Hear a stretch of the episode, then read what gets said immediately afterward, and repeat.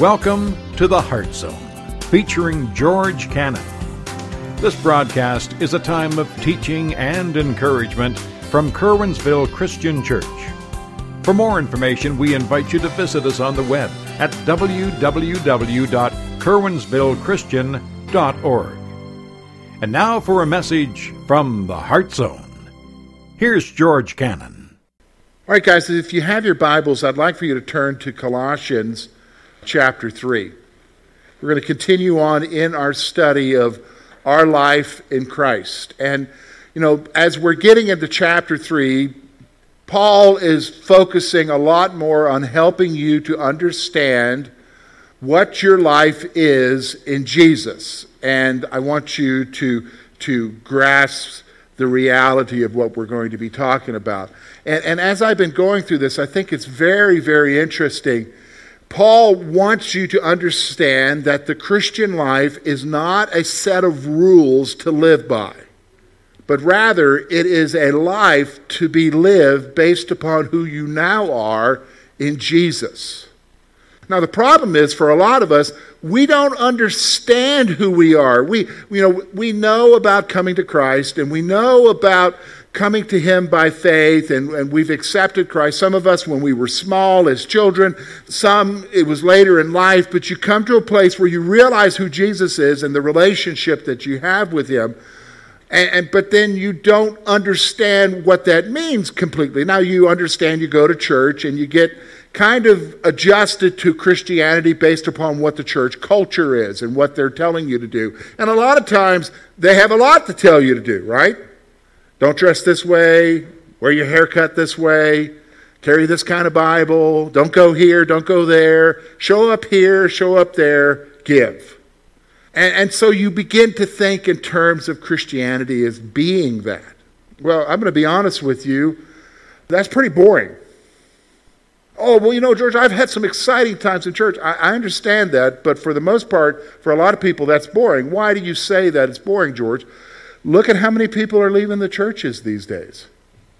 They're walking away from Christianity. I mean, the news is filled with it. I mean, I, in my Christian journals that I read, I'm always reading about some guy walking away from the faith, some prominent guy deciding that's it, he's hanging it up.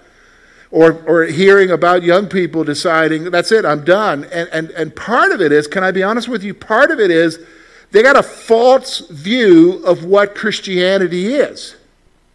They have a false understanding of the salvation that they have in Christ and what the Christian life is. To them, the Christian life is a service to attend. To them, the Christian life is a set of things you do and don't do and things you get involved in. And, and, and, and, I'll be, I hate to admit it, we've kind of conveyed that in church. But Christianity is so much more than that, folks. Christianity is a living relationship with God, whom you can talk to and bare your soul with, and know that He loves you. And we're going to talk about Him hearing you today in our message, because what we're going to look at today is the new life, your new life in Jesus. Paul wants you to understand you have a new life. And you need to understand completely what that is. And so we're going to look at verses 12 through 17 today. And we're going to see what it is about the new life, who we are, how Jesus sees us, the things that he calls us to do, and then he's talking about sustaining the new life. You might be shocked by how you sustain the new life. Okay, so let's look at it together. Look with me, verse 12. Therefore, as the elect of God, holy and beloved, put on tender mercies, kindness, humility, meekness, long suffering, bearing with one another and forgiving one another. If anyone has a complaint against another, even as Christ forgave you, so you also must do. But above all these things, put on love, which is the bond of perfection. And let the peace of God rule in your hearts, to which also you were called in one body, and be thankful. And let the word of Christ dwell in you richly in all wisdom, teaching and admonishing one another in psalms and hymns and spiritual songs, singing with grace in your hearts to the Lord. And whatever you do in word or in deed, do all in the name of the Lord Jesus, giving thanks to God the Father through him. All right, so here's what we're going to do, folks. We're going to, we're going to take these verses and we're going to basically look at three main things we're going to focus on today. First of all, we're going to focus on your identity.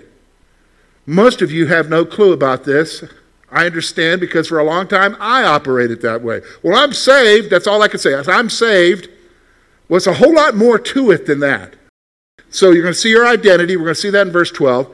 We're going to see a call to action. So he's going to tell us how we should be. Now, again, this isn't religious rules, this isn't ritual. You're actually going to see he's talking about the essence of who you are as a person and how you interact with other people. So, we're going to talk about a call to action, and then we're going to see how do you sustain the new life that we're called to.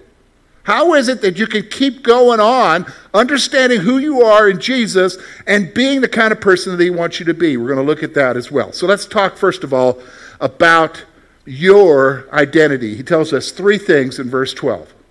Let me read those to you again. Therefore, here's what He says He's describing you now as the elect of God, holy and beloved. He's saying three things about you and I. You are the elect of God. Now, I'm going to explain what that is in a minute. You are holy. Whoa, wait a minute, George, hold on. Now, that one, ah, you don't know what I've been doing. You don't know what I'm struggling with. How can you say that? Well, just hold on. You're holy. And then finally, you're beloved. Loved by who? God. We're going to talk about those three things. So let's look at them. First of all, here's the first one I know that when we say this, he says, You are the elect of God. Let me just say this. So, this isn't an issue of whether or not you were chosen and these are not. Cho- Forget that. That's a theological issue that is just going to cloud your mind from the central truth. Here is the central truth you need to understand when he calls you the elect of God. Here's what he says God chose you for a renewed relationship with him. That's the point here. God chose you. God chose me. Out of a world that is totally in rebellion against them in their heart. Now, when I'm talking about rebellion against them in their heart, listen to me. I'm not talking about that they're just outright thumbing their nose at God, although some are. It's talking about people who have no room for God and they just do their own thing. But out of that, God reached out to you. And didn't he reach out to you? Somebody came to you with what? The gospel. Maybe it was a, a, grandparent. Maybe it was a parent. Somebody came to you and shared with you. Maybe it was a friend at work. Maybe it was a pastor, maybe it was somebody you listened to on the radio, but somewhere your mind opened up because the Spirit of God opened your mind and you understood the gospel and you responded because He wanted to have a relationship with you. Is that not an awesome thought? Listen, sometimes we struggle. I know how it is, especially when, when things are pouring in on our lives when we're going through hardship and we're going through difficulties and we're like, oh my goodness, it can't get any worse than this. And then all of a sudden we start thinking, God, you must not love me anymore. We think that way, don't we? We've been there. It's okay to admit that to yourself. Here's what you have to remind yourself of. The reality is that He is the one who chose you to have a relationship. He reached out to you. His Spirit gave you understanding. God is the one who's reaching out to you. So that's the first thing that you are elect. You are chosen. Here's the second thing He calls you holy. Well, that's not true, George, you know, because I'm, I'm a sinner. I've done wrong. Man, my thoughts are wrong. My actions are wrong. My attitudes are wrong. What in the world is he saying that I'm holy? Is that just kind of a positional thing? No, no. Let me give you a, a, proper understanding of the word holy here. It doesn't, you know, we like to say it means that you're separated unto. That, that's really not what it's conveying here. You want to know what it means? It means you're dedicated to Him, you're consecrated. God has dedicated you to Him. So here's the point I want you to see your life is now devoted and dedicated to God as a believer. Your life is for Him. How do you know that? Go, go back to Psalm 37. You know, I tell you this psalm all the time. The steps of a good man are ordered by the Lord, and He delights in them. So God is the one who orders your life. He delights in your life. Because your life now, as a believer, is devoted to Him. You are living your life. But you know, I'm not a missionary, George. I'm not, I'm not even a Sunday school teacher. I'm not even, I don't have any kind of position. I just work. Yeah, but you're living your life for God there. Your life, wherever you are, in the neighborhood you live in, the house or the part of town or the part of the township you live in, your life, where you work, where you go and shop, whatever it is, the restaurant you like to hang out in, your life is devoted and dedicated to Him. You belong to God. That's the point He wants you to see. And then finally, here is this is the one that we have a hard time grasping. He calls you beloved. What does it mean? You're loved by God. You are loved by God. You know, I just recently did a study through Daniel. One of the things I've noticed when I was going through that study is whenever Daniel was seeking something from God and God sent an angel to, to answer his prayer, the angel always started out when he talked to Daniel, he says, Daniel, greatly beloved by God. Whoa. The angel had to make the point to tell Daniel, God loves you. Folks, so I don't know how your week has been. And I don't know what's coming. I don't know if you screwed up royally this week. But I'm going to tell you something. The reality is, is you are greatly loved. What does that mean? Listen. Think for a moment. Get down to earthly things for a moment and think how we act as human beings. I got four kids. Are they perfect? No. Yours aren't either. Right? Does that change how much you love them? No. No, it doesn't change how much you love them at all, right? Even when they make you mad, you're mad, but you love them, right? Been there, done that. That'll happen again, right? Listen, God's the same way. Nothing's going to change how He sees you. You've got to grasp this. Isn't that amazing, though? Think for a moment of the bondage I lived in, some of us have lived in for a while. What do you mean? Church culture puts you in bondage. Why? Well, I haven't been attending like I should be, or haven't been giving like I should, or haven't been serving like I should. That had nothing to do with how God saw me. Do you understand what I'm saying? That had nothing to do with who I am in Jesus. Who are you in Jesus? You are chosen by Him for a relationship. He loves you. You are accepted by Him. You are dedicated to Him. Your life is devoted to Him. Don't you understand that? That's who you are. Quit living in defeat. So many of us have lived in defeat and are living in defeat because of those things. And you don't need to. Look, there are legitimate reasons to be defeated. That ain't one of them. Did you understand what I'm saying? That's not it. So when you understand who you are, it calls you to live a different kind of life. What kind of different kind of life? Well, let's take a look at it. Look at the last part of verse 12 here. We're going to see the first one. Look at what he says. It's kind of amazing what he's telling us to do here. He says, Put on. All right, so put on. Remember, we talked about that. He said, Put off and put on last week in the verses before, kind of like putting on new clothes versus the old clothes. So quit dressing shabbily, dress up nice is what he's talking about. Figuratively. I'm not telling you to do that. Okay, you just come as you are.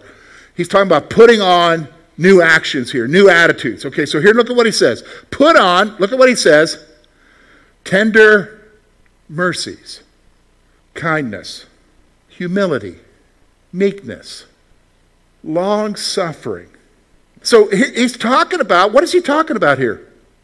Attitudes. He's talking about attitudes. Listen, remember I told you that sometimes the rules in church that we've had, sometimes those are a whole lot easier than changing who you are. As a person. Do you understand what I'm saying? Sometimes the rules, showing up dressed this way, showing up all the time, every time the doors open up, showing up doing this, giving, blah, blah, blah, and all this stuff you're supposed to do. Don't do this, don't do that, do this. Here, here's the thing that's easy. Changing your attitude isn't. Right? You ever been told that? Change your attitude. Had a parent tell you that? I've been told that many times as a young man. Change your attitude. It's a whole lot easier to say that than do it, right? But that's what he's calling us to. How can you do it? Because you are somebody new in Jesus. So he's calling you to, what? Change your attitude. So here it is. Your life must reflect new attitudes. Christians need to reflect new attitudes. See, this is the thing. God's not interested in that stuff. He's interested in who you are as a person and how you interact with others. So when you think about what he's talking about here, look at this tender mercies, kindness, humility, meekness, and long suffering. That all has to do with you and your attitudes and how you interact with other people. Do you understand? That's what the new life is calling us to. Here's the second thing the new life is calling us to. Look with me at verse 13 bearing with one another. oh. What does that mean? Putting up with people. Bearing with one another and forgiving one another.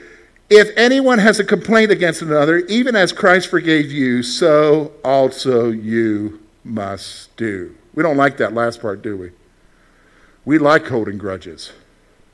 But here's what he's saying here. Here it is. Your new life must respond with patience and forgiveness towards others. We're called to that. Why? Because you and I have been forgiven in spite of us, right? So we need to bear with one another. What does that mean? Be patient with one another. What does that mean? Hang around a while. Interact with people for a long time. They will pluck your nerves. They will do things that bother you. Right? Or do you all come from perfect families where we do not offend each other? You could just wake up on the wrong side of the bed and offend people, right? Just in your own homes. And you have to bear with it there. Hopefully, you're bearing with it there. You need to bear with it in church because sometimes when people walk through the door, folks, they're having a bad hair day. But you got to bear with them because that's what we're called to do. Let me just stop for a moment because you're like, wow, George, you're talking about changing my attitudes. You're talking about me being patient and forgiving towards other people. I can't do that. He's calling me to the impossible. Isn't that what it seems? Well, yeah. But isn't that the point that he made in the gospel in John chapter 15? About abiding in him? And then he said in verse 5 For without me you can do nothing. See, the only way that I can do these things that he's telling me to do, the things that he's calling me to action, is that I can only do it through who? Jesus. Jesus help me to love them. Jesus help me to forgive them. Jesus help me to be patient with them. Here's the third thing he tells us to do. It's very obvious. Just as you are loved by God, here it is. Your life must reflect love. Your life must reflect love. Look with me at verse 14. But above all these things, put on love, which is the bond of perfection. You know what? In fact, over in 1 Corinthians chapter 13, we like to quote that at weddings and so forth. This is the love chapter. It basically is saying that the most important thing, more important than any of the other thing that needs to happen in your life, is you got to love. You need to express love. It's the bond that holds us together. Holds us together. Is love. Loving each other, accepting each other, being there for each other. You know what? I hear that oftentimes people talking about our church. They'll talk about the love that people have, the acceptance that people have for them here.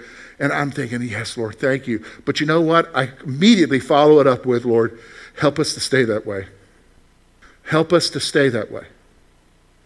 Because I'll be honest with you, listen to me, it will disappear like that. All it takes is one issue. All it takes is one thing to happen, and it'll disappear. We've got to actively strive to what? Love each other. Show love. And notice what he says here. This is interesting.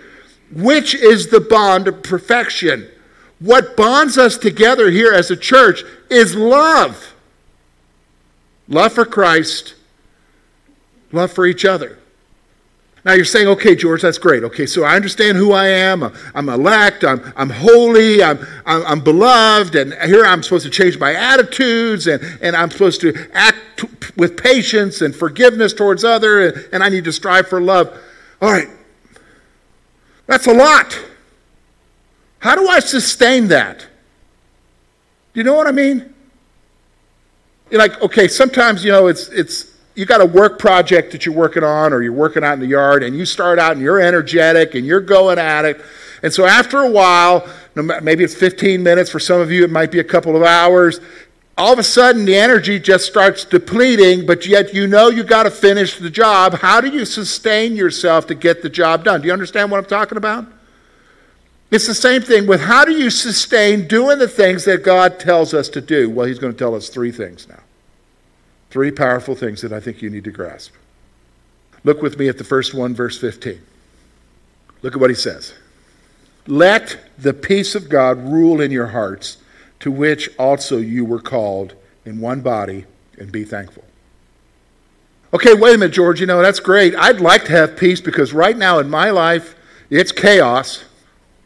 Right now, my life is marked by, are you ready for the worry, fear, I go to sleep with it. I wake up in the morning with it. I take a shower with it. I'm driving to work with it.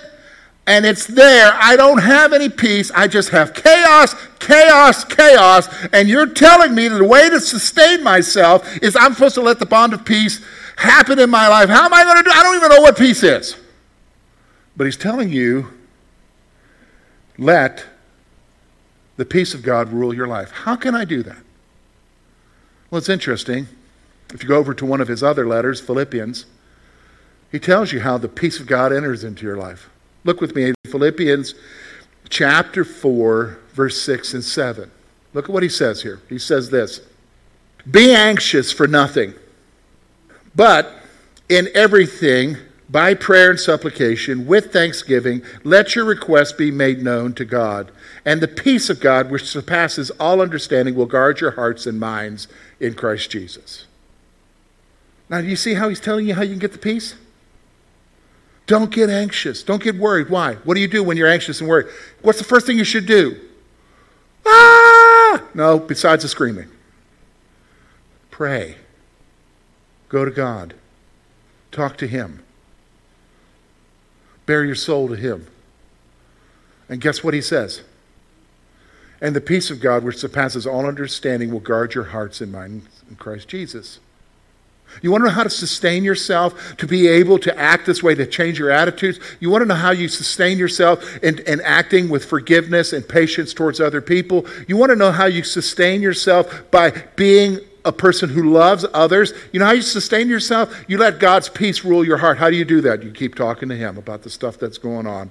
You keep talking to Him and you let Him give you the peace so that you can allow that to rule your life. You allow the peace of God to guide your life.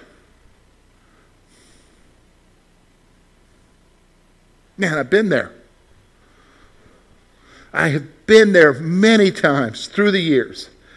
Man, I'm telling you, chaos is happening, or what I call chaos. Somebody else might think, well, that's nothing. Well, it was everything to me. It was chaos for me. And, and so I was like, oh, oh. But then when I go to God,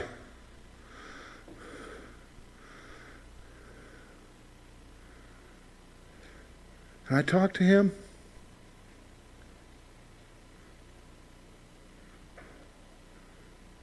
there's this peace.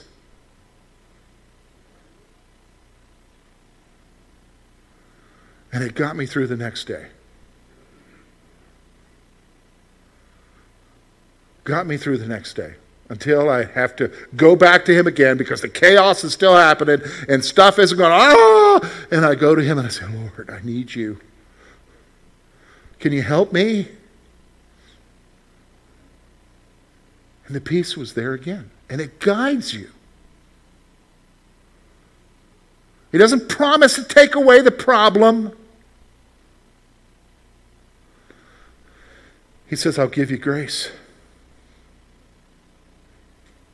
And that's the peace. So the first thing is peace. Here, here's the second thing. Look with me at verse 16 now. Here's what he says.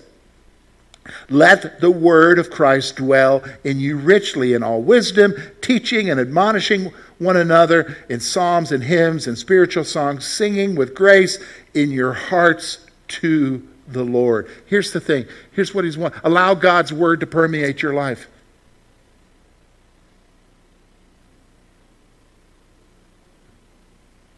Allow His Word to permeate your life. What does that mean? You need to read it. But here, you're not reading it for some religious exercise. You're not reading it because I'm supposed to have my daily time in God's Word today. So let me read it and then you forget what you read.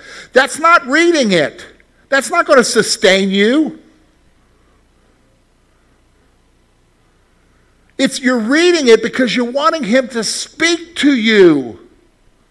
You're wanting Him to encourage you. You're wanting Him to show you something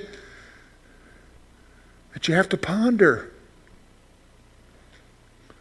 And it's through His Word that He changes you. We talked about that last week. You read His Word not for an exercise, you read His Word because by reading His Word, He changes you. Slowly from the inside out. So you sustain yourself by His Word. And here's the final thing. Look with me at verse 17. And whatever you do in word or deed, do all in the name of the Lord Jesus, giving thanks to God the Father through him. Here's what I want you to see allow the reality of Jesus to drive your actions.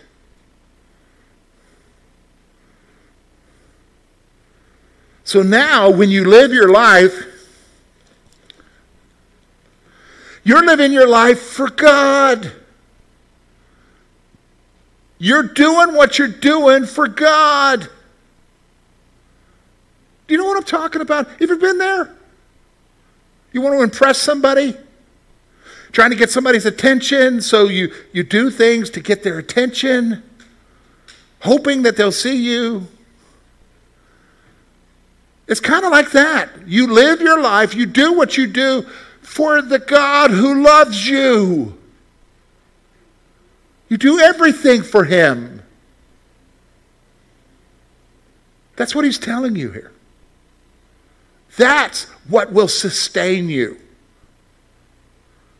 Because your life is no longer your own, it's His. Because you're devoted to Him, you're dedicated to Him. You already have that, had that happen when you became a Christian.